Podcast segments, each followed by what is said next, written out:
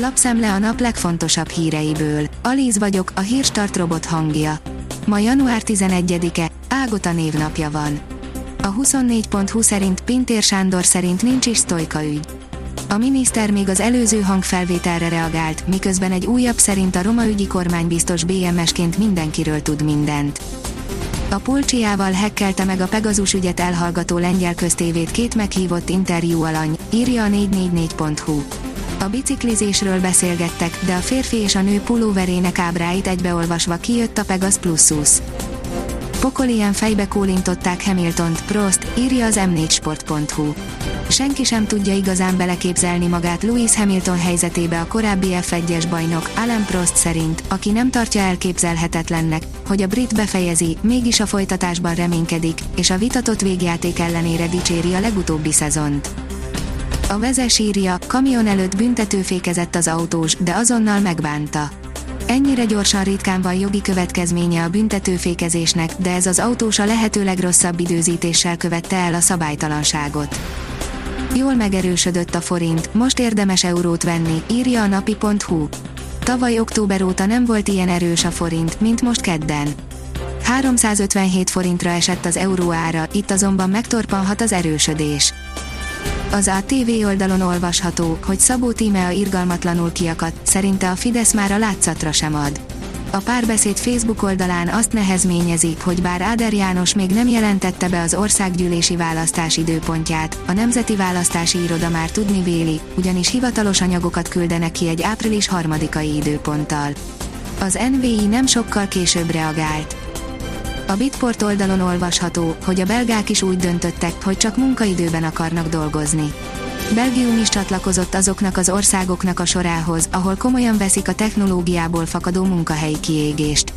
Egy új törvény első lépésben a köztisztviselőket védené meg attól, hogy munkaidőn kívül is telefonon vagy e-mailben zaklathassák őket a főnökeik vagy a kollégáik. Az Agroinform oldalon olvasható, hogy bombaüzletté vált a mézhamisítás, célkeresztben az akácméz. Az elmúlt három évben több mint 60%-kal emelkedett az akácméz ára. A jelentős drágulás miatt akcióba léptek a mézhamisítók is. Két éven belül lezárulhat a magyar kézi fegyverfejlesztése, írja a növekedés. A magyar kézi fegyvergyártás továbbfejlesztése érdekében együttműködési megállapodást kötött a Magyar Honvédség Modernizációs Intézete, illetve a Neumann János Egyetem és a Diana Szakképzőiskola kedden Budapesten.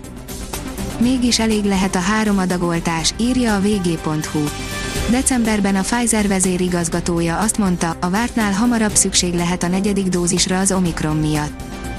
A Ganszkert városiak tiltakoznak a házaik mellé tervezett ipartelep építése ellen, írja az átlátszó.